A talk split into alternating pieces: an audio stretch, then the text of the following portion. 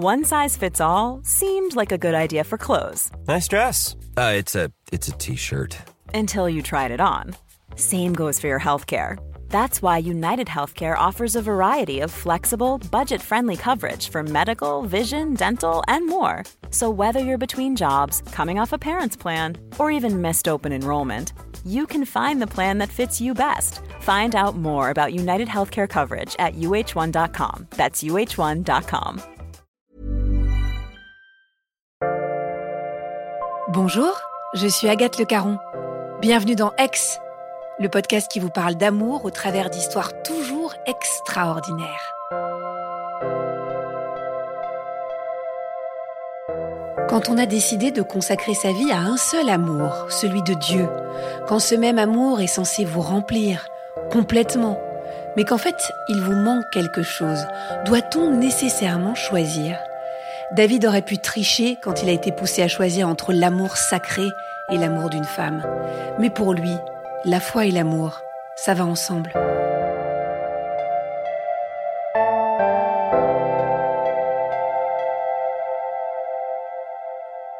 Je suis né en 1969 et je suis issu d'une famille de quatre enfants.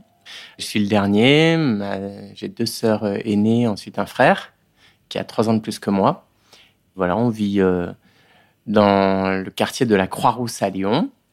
On habite au premier étage et euh, à part quand on part en vacances ou en week-end, la porte de chez nous est ouverte. Il n'y a pas de clé, en fait. Donc, on n'a pas besoin d'emporter de clé avec nous, puisqu'on sait que la porte est ouverte.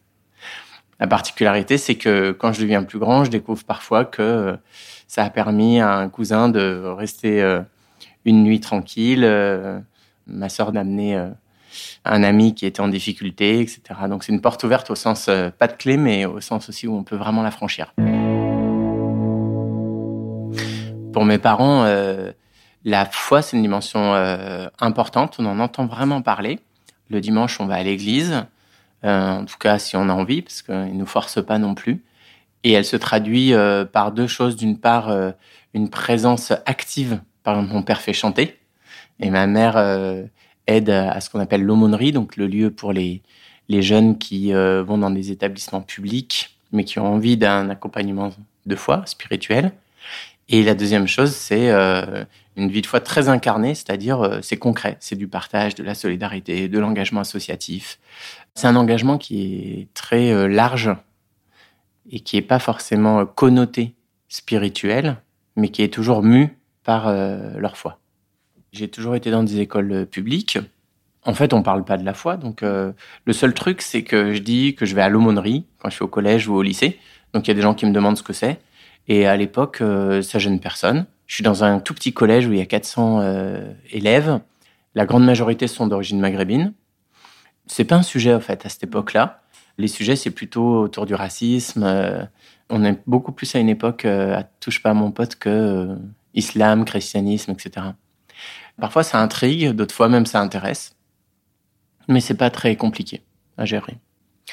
Et puis, il se trouve que à l'aumônerie du lycée, je rencontre euh, des jeunes qui viennent moins euh, pour des questions spirituelles que pour des motivations affectives, parce qu'il y a essentiellement des filles euh, à l'aumônerie. C'est des jeunes qui sont dans des lycées techniques, qui ont déjà une pratique, comment dire, certains piquent des autoradios, d'autres fument pas mal d'herbes. Donc voilà, c'est un univers un peu particulier, mais je m'entends très bien avec eux. Et je vois le, le trésor qu'ils sont les uns et les autres. Je suis un peu plus jeune qu'eux et je me décide à les aider, à les accompagner, à voilà, pas avoir peur de ce qu'ils vivent. Et de là euh, vient l'idée d'être euh, éducateur spécialisé. Mais avant ça, euh, peut-être préparer une école européenne pour être éducateur spécialisé. Je pars un an en Allemagne, ce qui est aussi l'occasion de voir qui je suis en dehors de mon milieu habituel, milieu familial, amis, aumônerie, etc. Finalement, euh, le premier lieu où je me retrouve, c'est le dimanche à l'église. Je me présente au prêtre qui me met en lien avec euh, un groupe de jeunes euh, qui se retrouvent. Et finalement, je passe une année magnifique où j'apprends bien l'allemand, je travaille, je suis autonome, je fais mes choix. Et quand je reviens d'Allemagne, je continue quand même cette question sur moi-même en me disant, mais finalement, Bon, j'ai vu qui je suis quand je suis loin de mon milieu, mais euh, ma foi, qui m'a jamais quitté, change rien à ma vie par rapport à mes copains. C'est-à-dire que c'est pas un problème parce qu'aussi euh, j'ai une vie exactement comme celle des autres. Donc finalement, à quoi ça sert de croire et qu'est-ce que ça change de croire? Et là, je me décide à partir une semaine dans une abbaye en attendant de commencer mon service civil comme euh, éducateur.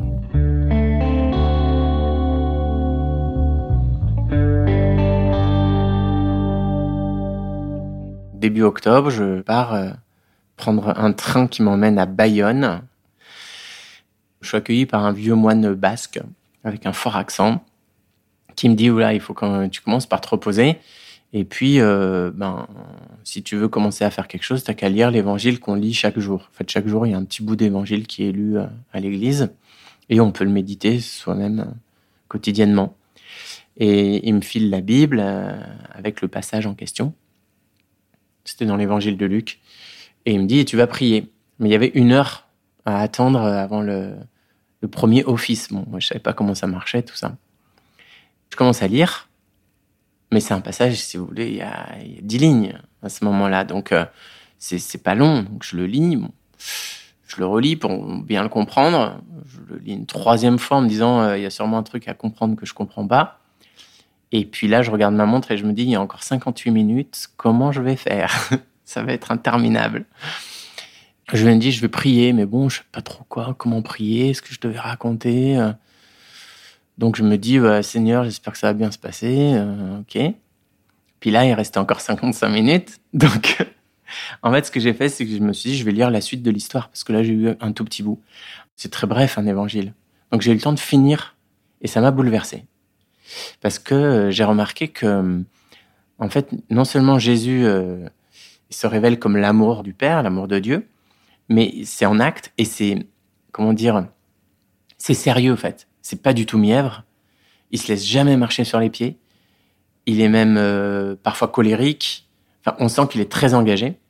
Et cet amour-là va le mener jusqu'à un courage dingue, puisqu'il va être prêt à affronter la mort pour, euh, pour être fidèle à cet amour qu'il porte aux hommes, qui témoigne de l'amour de Dieu. Et en fait, donc, il meurt sur la croix.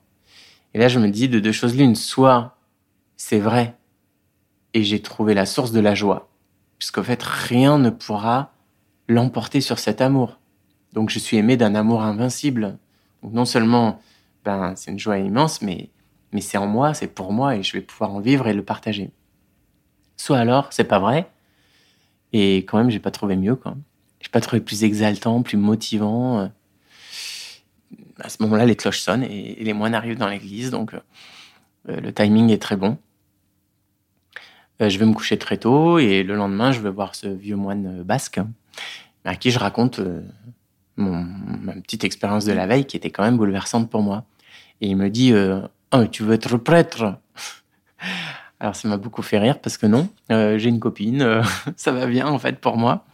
Et puis surtout pour moi, je pense comme pour beaucoup de jeunes catholiques, d'être prêtre, religieux, c'est pour des gens un peu particuliers.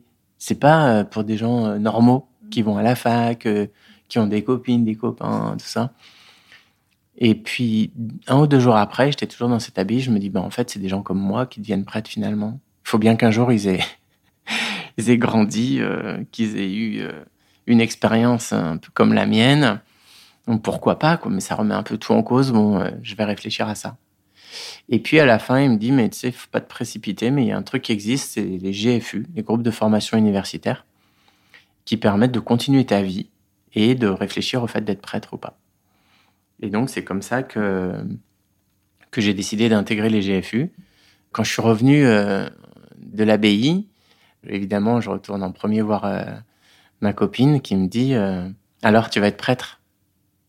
Les bras m'en sont tombés, mais au lieu de lui expliquer tout mon cheminement et, le questionnement que j'avais, je lui ai dit oui.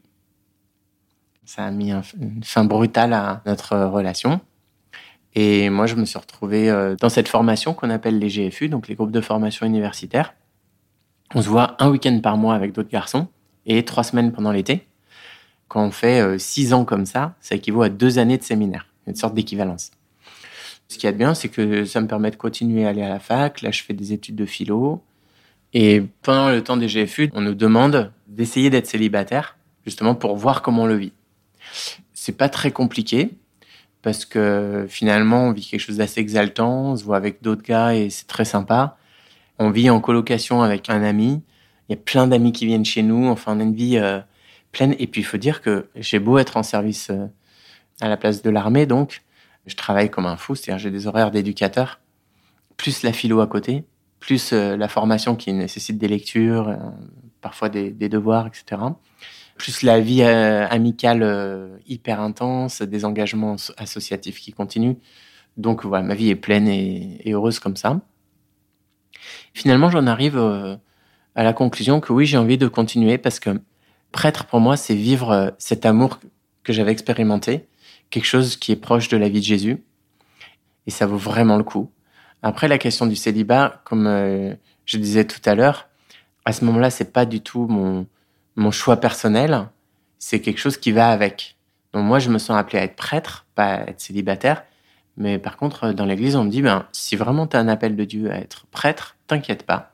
Dieu donne la capacité de, de vivre ce que l'église demande aussi. Donc le célibat, il y a plein de prêtres avant toi, il y en aura plein après toi.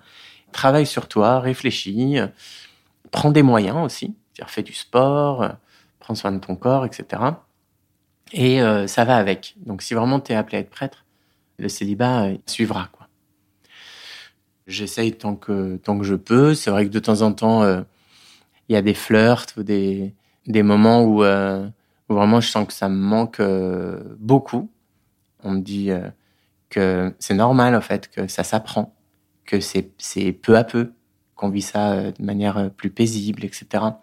Donc moi, je vois que ça me tourmente par moment. D'autres fois, je suis juste hyper heureux. Et je me dis que c'est un chemin. Donc il faut pas s'inquiéter. Et je passe les étapes parce que euh, c'est long, la formation au séminaire. Euh, surtout comme j'ai fait finalement un, une maîtrise de philosophie, on me demande de faire une maîtrise de théologie aussi. Je passe les étapes jusqu'au jour où je suis ordonné diacre. Donc ça, c'est le jour où on s'engage au célibat. Et puis ensuite prêtre. Donc ça, c'est un jour où on nous donne la capacité d'exercer l'activité de prêtre. Ce jour-là, j'ai 31 ans. C'est le 10 juin 2000. On est 10 hommes à être ordonnés prêtres à Lyon en même temps ce qui arrive quand même pas souvent. Et euh, je commence euh, ma vie de prêtre avec beaucoup de bonheur. Assez vite quand même, j'ai une relation avec une, femme qui est pas vraiment une vie de couple, mais euh, qui montre que c'est pas si simple que ça. Et en fait, euh, c'est plutôt que je suis dans ce paradoxe où à la fois j'ai un, désir physique et en même temps un interdit et un, une fidélité, un engagement. Donc, euh, grâce à des amis, voilà, qui sont au courant, du coup, je peux en parler et, et, mettre fin à cette relation. Et puis, euh, je décide de voir une psychologue pour voir un peu ce qu'il en est. Et cette femme, assez vite, me dit, en fait, vous n'avez pas de problème euh, psy, mais vous avez juste besoin d'un contexte affectif et vous n'êtes pas fait pour être seul. Donc, euh, vu que vous êtes prêtre, euh, essayez de vivre en communauté ou autrement, mais il ne faut pas rester seul. Vous n'êtes pas fait pour ça. Alors que quand même tous les discours autour du célibat, c'est que aussi on peut assumer une sorte de solitude parce qu'elle est compensée par Dieu, par notre activité, notre ministère et puis nos engagements. Donc euh, ça renvoie aussi une culpabilité en quelque sorte. Si on n'arrive pas à vivre ce célibat, c'est que peut-être on prie mal, pas assez, ou qu'on ne vit pas pleinement son ministère, et on nous laisse un peu avec ça.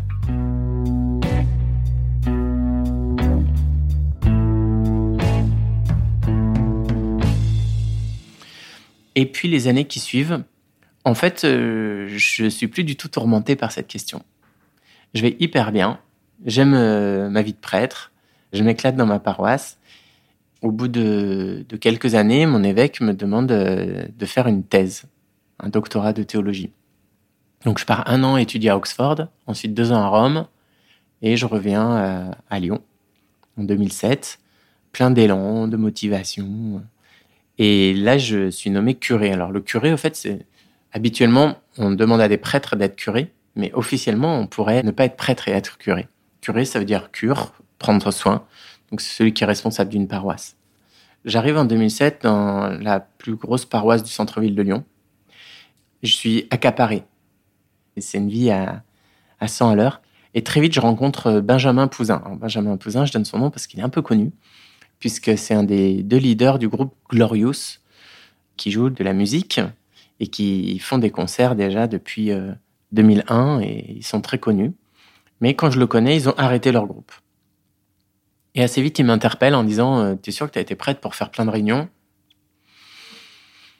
Euh, ça m'interroge vraiment. Et puis il me dit, tu vois, regarde euh, une église comme Hillsong Church. Donc Hillsong, c'est une église australienne.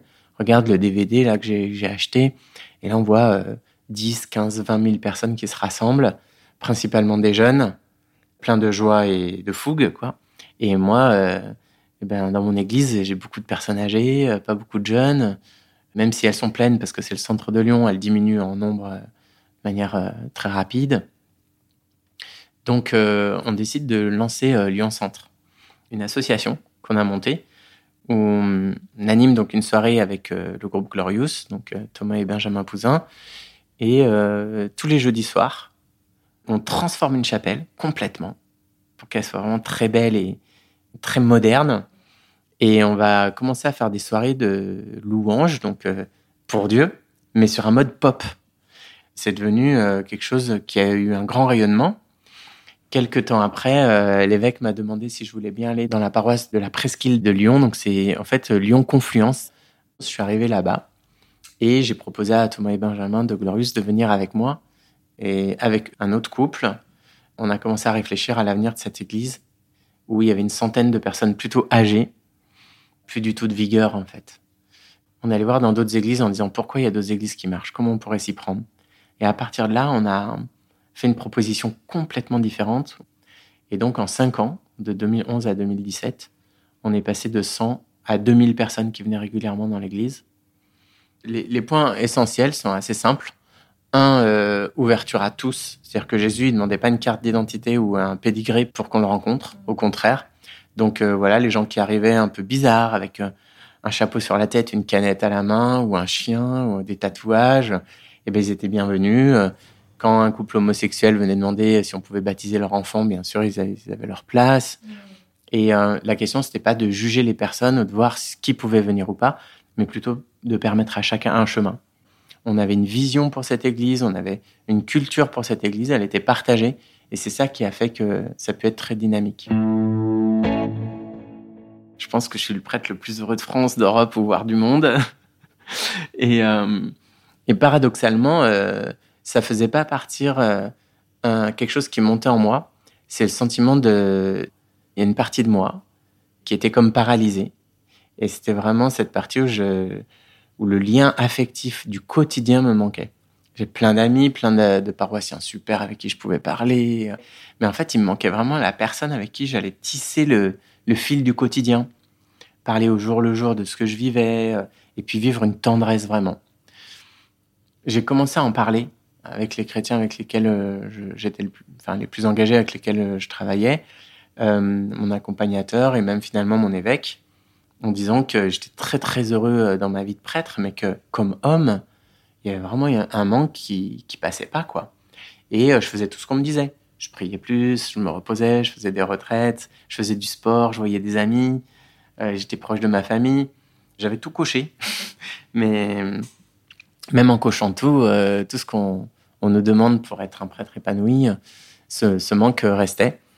Si bien que c'est arrivé à un moment où j'ai dit à Dieu, bon, voilà, moi j'ai pas le temps et j'ai pas le désir de mettre sur un site euh, pour trouver une femme ou, de draguer quelqu'un. En plus, euh, c'est pas l'engagement que j'ai pris, donc si vraiment c'est ta volonté, fais-moi rencontrer quelqu'un parce que voilà, je serais pas pleinement heureux tant que je je serais pas en couple.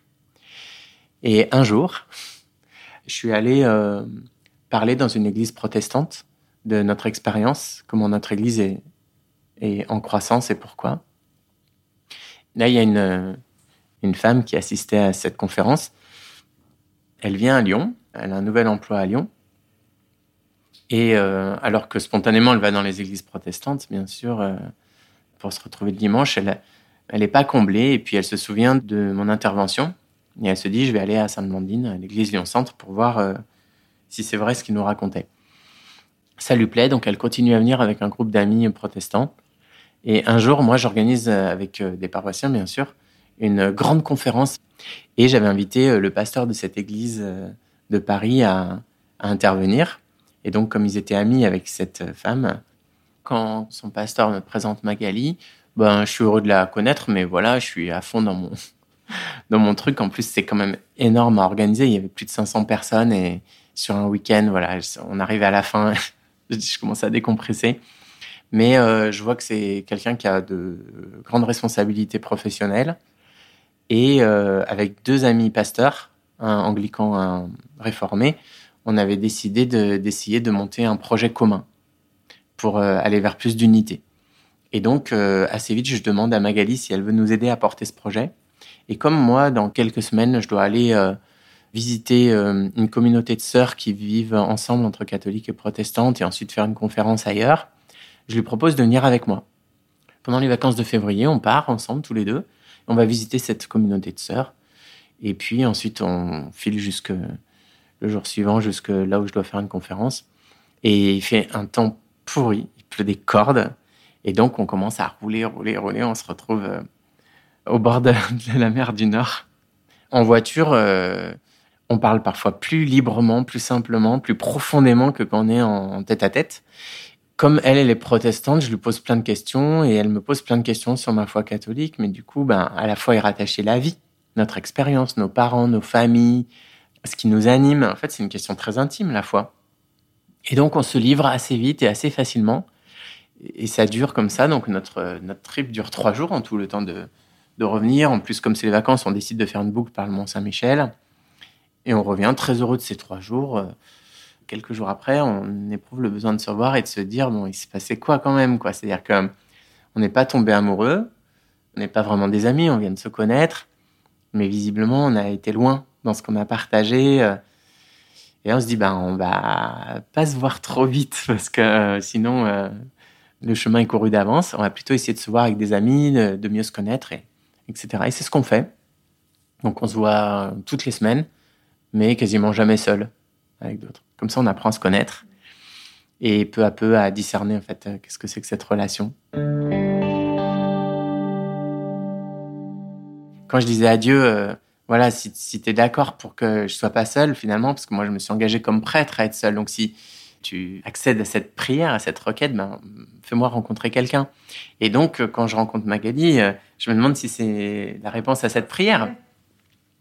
Et ce qui est très intéressant, c'est que je suis complètement en paix pendant ces trois jours euh, de notre road trip, après quand je la revois avec des amis, l'évidence monte peu à peu.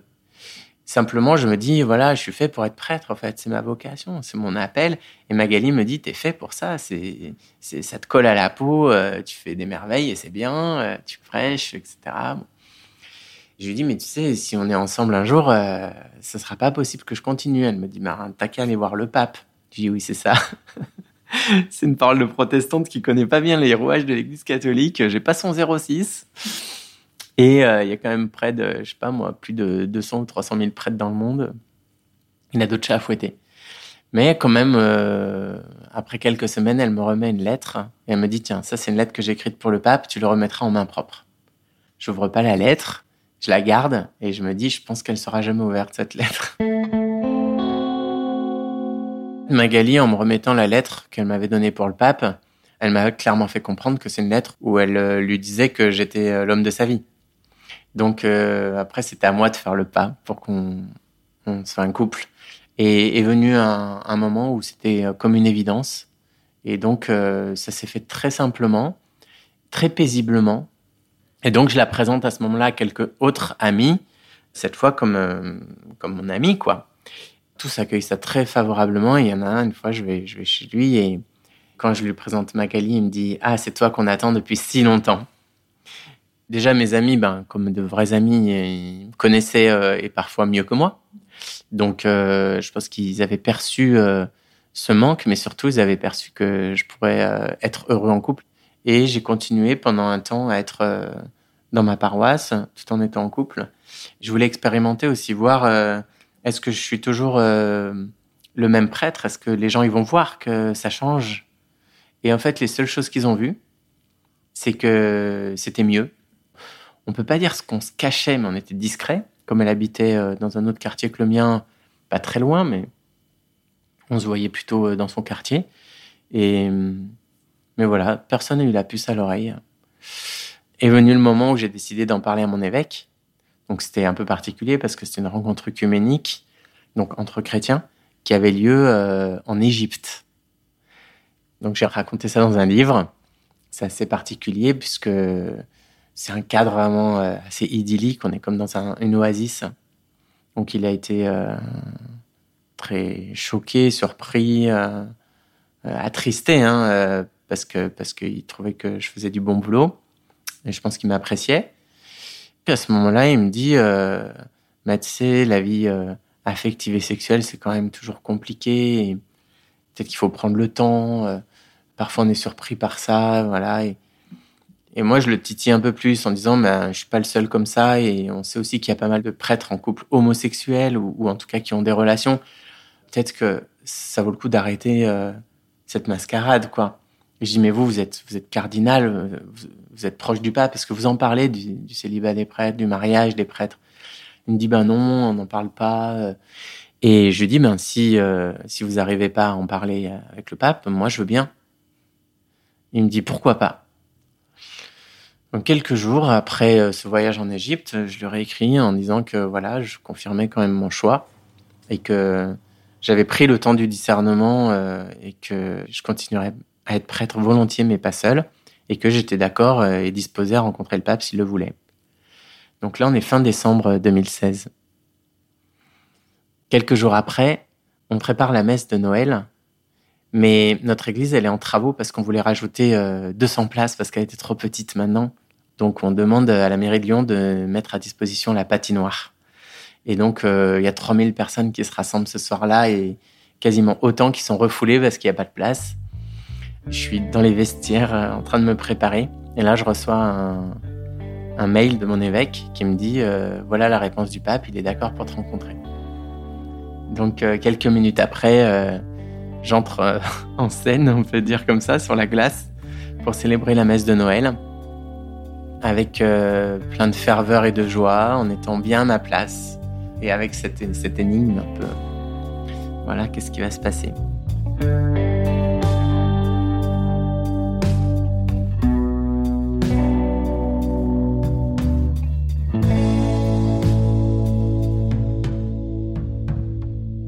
Je dis à Magali, est-ce que tu veux m'accompagner? Elle me dit oui, bien sûr, parce que le pape voudra me voir. Hein. Donc, je continue à, à, trouver ça assez amusant, mais par contre, je suis très content qu'elle m'accompagne. Début janvier, bon, j'arrive à Rome dans des conditions rocambolesques euh, qui me permettent euh, d'arriver à temps. Magali va euh, prier dans l'église Saint-Pierre et moi, je vais rencontrer le pape. Je me sens tout petit. Je me dis, mais qu'est-ce que je fais là la veille, il rencontrait Vladimir Poutine, il lui consacrait 20 minutes. C'est surréaliste et je me dis, bon ben, j'y vais simplement. De toute façon, moi, je vais rien revendiquer. En fait, je viens juste lui dire, ma vocation, c'est d'être prêtre. On m'a demandé d'être célibataire, on m'a dit que ça irait avec. Ça va pas avec. Ça va pas pour moi. Mais par contre, l'appel, il est là et j'ai rencontré quelqu'un qui veut bien être ma femme et que je sois prêtre. Là, j'arrive. On me fait attendre euh, très peu de temps. Il est hyper ponctuel. Et je vois un homme arriver euh, très simplement. Euh, Bonjour, ça va David? Tu as fait bon voyage T'es pas trop fatigué Tu veux boire quelque chose? Tout de suite très très à l'aise. Et puis il m'a dit bon, il m'avait demandé d'écrire par mail un peu euh, qu'est-ce qui me motivait pour le rencontrer. Et il me dit tu sais, euh, quand j'ai reçu le courrier de ton évêque, je me suis dit mais qu'est-ce qu'il me veut ce gars? Pourquoi il veut que je rencontre ce gars-là? Si tous les évêques m'envoient les, les, prêtres à problème, euh, comment je vais m'en sortir? Et j'ai senti que je devais te rencontrer. Alors raconte-moi de nouveau de vive voix. Et donc là, j'ai vraiment pris le temps de lui expliquer mon itinéraire. Et lui m'a très peu interrompu, m'a beaucoup écouté. Et assez vite, il m'a dit euh, David, tu me fais penser à Nathanaël. Alors pour trouver la figure de Nathanaël, il faut ouvrir l'évangile de Jean au chapitre 1 et à la fin du chapitre 1. En fait, Jésus rencontre Nathanaël et quand il le voit, il dit, voilà un véritable fils d'Israël, un homme qui ne ment pas, qui dit la vérité. Je suis très touché par cette remarque. Il est très délicat. Il me dit, David, est-ce que je peux te poser des questions plus intimes, plus personnelles? Il me dit, mais c'est pas parce que je suis pape que tu dois me répondre. Tu dois me répondre parce que tu es d'accord pour répondre à ces questions. C'est des questions sur euh, est-ce que je prie régulièrement, est-ce que je vais à la messe, est-ce que je me confesse? Et on échange. Là-dessus, je lui dis qu'il y a peut-être une solution parce que moi, j'ai vraiment envie de continuer à être prêtre. Je pense que c'est ma vocation et que pour l'instant, j'ai rendu des gens heureux. Il y a plein de gens qui reviennent à l'église avec beaucoup de bonheur. Euh, tous les témoignages que j'ai sont en ma faveur là-dessus. Et je dis peut-être qu'on peut faire un petit truc, c'est-à-dire que dans l'église catholique orientale, qui dépend du pape, les prêtres sont mariés. Donc je lui dis, j'ai qu'à être sous la coupe d'un évêque oriental, je me marie, et il m'envoie de nouveau dans l'église de France ou ailleurs, euh, comme ça. Bon, ça le laisse un peu perplexe. Et puis euh, après euh, arrive la fin de la rencontre et je lui dis, j'ai une lettre à vous remettre de Magali. elle m'a demandé de vous la remettre en main propre. C'était avant qu'on soit ensemble et elle savait que je vous la remettrais. Il est intrigué, il veut prendre la lettre, il la lit tout de suite à voix basse, et je le vois très ému. Une lettre brève qui visiblement le, percute, quoi. Et il me dit euh, Est-ce qu'elle est à Rome, Magali? Est-ce que vous accepteriez de me voir tous les deux? Donc là, je repense au fait qu'elle a voulu venir en me disant que le pape voudrait la voir. Je me dis Bon, c'est quand même, euh, c'est quand même fort euh, ce qui se passe là. Je dis Oui, mais on part jeudi matin. Et il me dit Oh là là, on est lundi. Demain, je peux pas du tout. Et mercredi, c'est le jour où je prends aucun rendez-vous parce que je suis épuisé le mercredi. Il me dit, bon, viens dans mon bureau. Donc on prend l'ascenseur, on monte euh, dans ses appartements. Et là, on fixe euh, un rendez-vous un mercredi. Il me dit, ben, viens quand même avec Magali. On se verra moins longtemps qu'aujourd'hui, mais on se verra un peu. Et au bout d'une heure de rencontre, euh, il me raccompagne. On reprend l'ascenseur. Il me serre la main, il me dit, reste Nathanaël. Deux jours après, on arrive devant les portes du Vatican. Et là, on veut pas nous laisser rentrer. Déjà parce que on, apparemment on n'est pas inscrit dans l'agenda du pape, et ensuite parce que le pape reçoit pas ce jour-là. Donc j'insiste. Comme il faisait très froid, j'avais une écharpe, donc j'enlève mon écharpe et j'ai un col romain à ce moment-là. Le type dit ah vous êtes prêtre tout ça, j'ai oui. Donc euh, finalement il repasse toute une série de coups de fil et in extremis on arrive euh, à entrer et on arrive en même temps que le pape euh, au rendez-vous cette fois parce que on, était venu en avance mais voilà on nous a fait attendre on a pris le temps de discuter et le pape commence à dire Tu sais, Magali, David, je lui ai dit, il me fait penser à Nathanaël. Vous vivez quelque chose de sincère, en fait. il faut qu'on trouve quel est le chemin de Dieu. Il dit David, il a proposé, par exemple, euh, d'être attaché à l'Église orientale. C'est une mauvaise idée. Parce que ça réglerait la question pour vous, ça réglerait la question pour moi, mais on n'aurait pas fait ce que Dieu nous demande. En fait, il faut d'abord prendre le temps et le temps est le messager de Dieu. On a parlé encore, il a beaucoup fait parler Magali. Et puis après, Magali, en bonne protestante euh, d'origine évangélique, elle dit, mais on pourrait prier. Alors le pape, il dit, oui, on priera. Non, on pourrait prier maintenant, quoi. Et elle commence à prier. Et le pape euh, écoute, très ému. Et, je prie aussi, et lui aussi, assez longuement. Il prie pour nous. Et puis après, il est allé chercher un livre pour euh, lui faire une dédicace à Magali. On est reparti comme ça. Et il a dit, moi, je je suis en charge de l'Église du monde, mais, mais pour sa communion. Et tu as qu'un seul responsable, c'est ton évêque. Donc moi, je peux rien faire pour toi, mais par contre, je t'oublierai pas. Est-ce que tu peux me redonner ton numéro de téléphone Tout ça, il était très, très simple et très direct. Alors dans la lettre, Magali, elle disait euh, que hum, c'est avec foi en fait qu'elle faisait ce discernement et que elle était convaincue que j'étais l'homme que Dieu lui confiait et que elle allait euh, lui demander de faire un choix, que c'était un homme euh, important, influent, à qui elle reconnaissait une autorité. Il s'agissait de la vie de personne et pas de dogme et de, de principe. Et donc elle lui demandait de, vraiment prier, d'essayer de voir le point de vue de Dieu et non pas juste euh, une loi et des règles.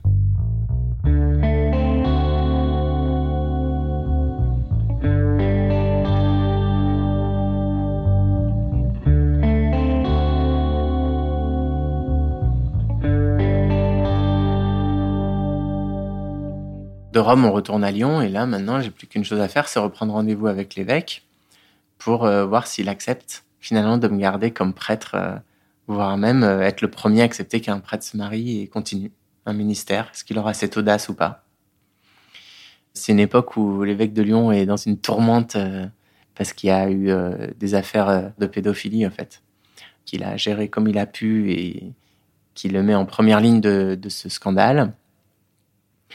Moi, en fait, on a des missions de 6 ans et donc il me reste que 6 mois à faire pour finir cette mission. Donc, ce que je lui propose, c'est que vu que je suis pas marié, il me laisse encore finir mes 6 mois. Je suis en couple avec Magali, mais voilà, ça reste officieux. Il n'y a que lui qui le sait et quelques personnes à qui j'en ai parlé parce que pour être en vérité. Et si ça se sait, ben finalement, ça c'est quoi que, que je me pose la question, que j'ai une copine ou quoi, mais je suis pas marié, donc je continue à vivre mon ministère. Et puis, si c'est pas réglé d'ici six mois, euh, je prendrai une année sabbatique. Et puis voilà, on verra comment ça se passe. Mais lui, il est pris dans cette tourmente. Et il a cette phrase terrible qui dit euh, maintenant, on sait que je sais, comme pour les affaires de pédophilie. Donc, euh, je peux pas ne pas. Et donc, je fais remarquer que c'est pas tout à fait pareil quand un prêtre abuse d'un enfant et quand un prêtre veut se marier avec une femme. Mais il n'en démord pas et assez rapidement, en fait, il y a un lundi où je l'ai au téléphone et il me fait comprendre que la veille, c'était ma dernière messe et qu'il voulait plus du tout que je revienne dans l'église.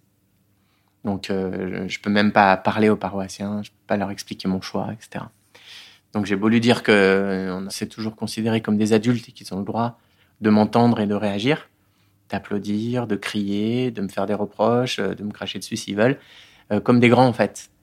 Mais lui dit non, il faut les protéger, il faut pas les, c'est scandale, ça va être un scandale, donc interdit. Donc je me retrouve euh, licencié, on va dire. Depuis que je suis avec Magali, il y a une évidence de cette relation, et à aucun moment j'ai un doute sur le fait que je fais le bon choix, que je suis dans le dans le chemin que Dieu me, me donne de vivre.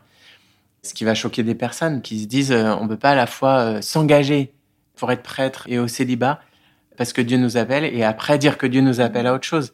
en fait, moi, j'ai jamais euh, nié l'appel et la vocation que j'ai eue. C'est l'Église qui m'a demandé de m'engager en me disant que ça se passerait bien, que ça allait avec.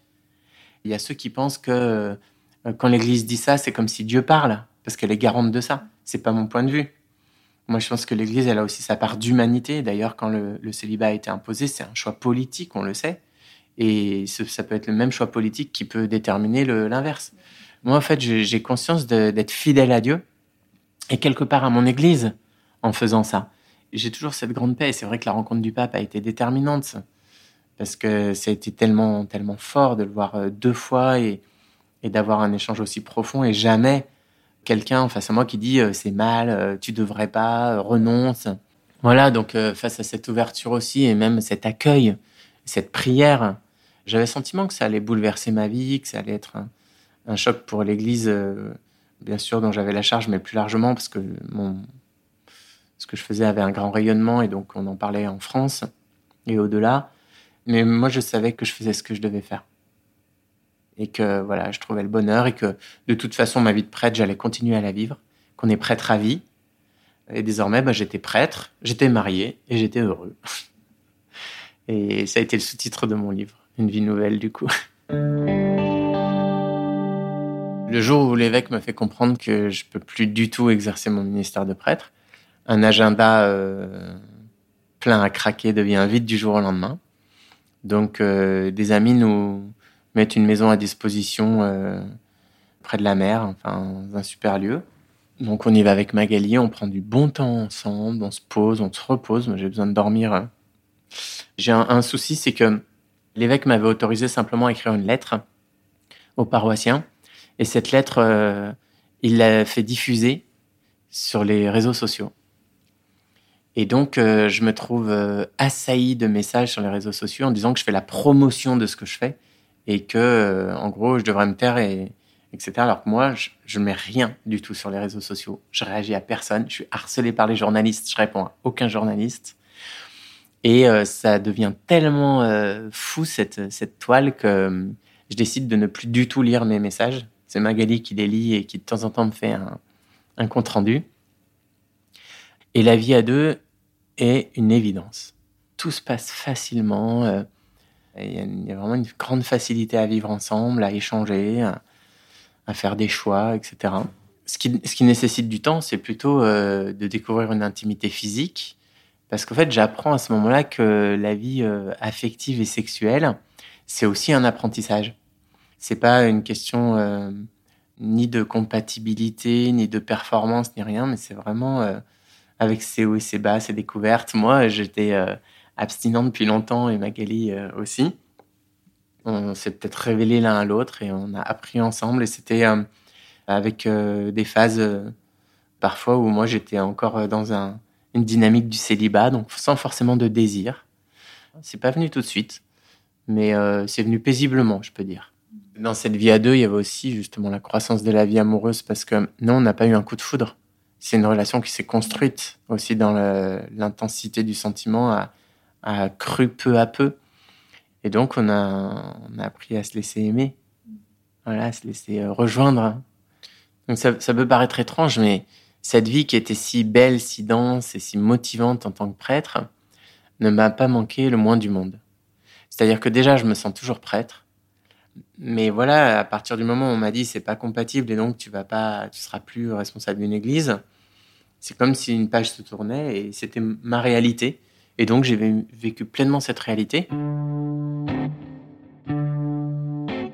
À partir du moment où, mon évêque m'a demandé de quitter l'église, l'évidence avec Magali c'était qu'on allait se marier. Donc on s'est marié civilement euh, dans la foulée, j'allais dire, euh, en petit comité. Et euh, ensuite, on s'est marié religieusement, un an et demi après.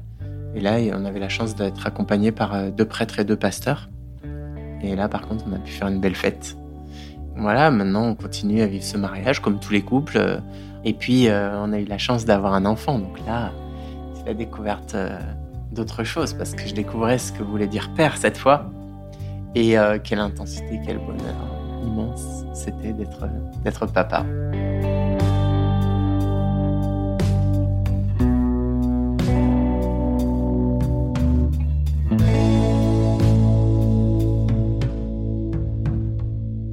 Ma foi est restée la même.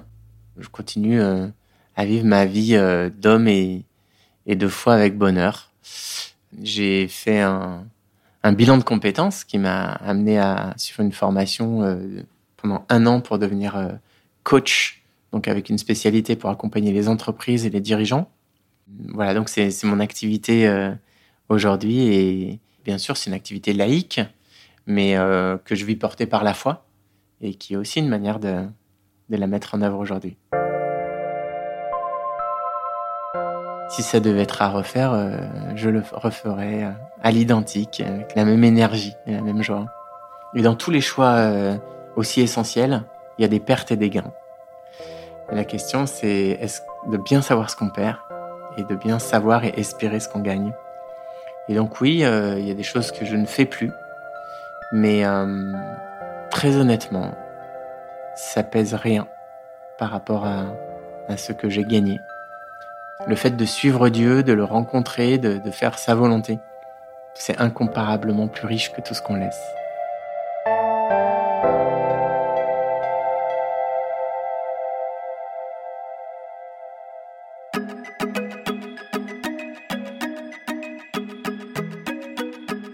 Merci à Clémentine Delagrange qui a réalisé cet épisode et à Alexandre Ferreira qui l'a monté et mis en musique. Si vous l'avez aimé, faites-le savoir. Mettez-nous des étoiles et des commentaires. Merci.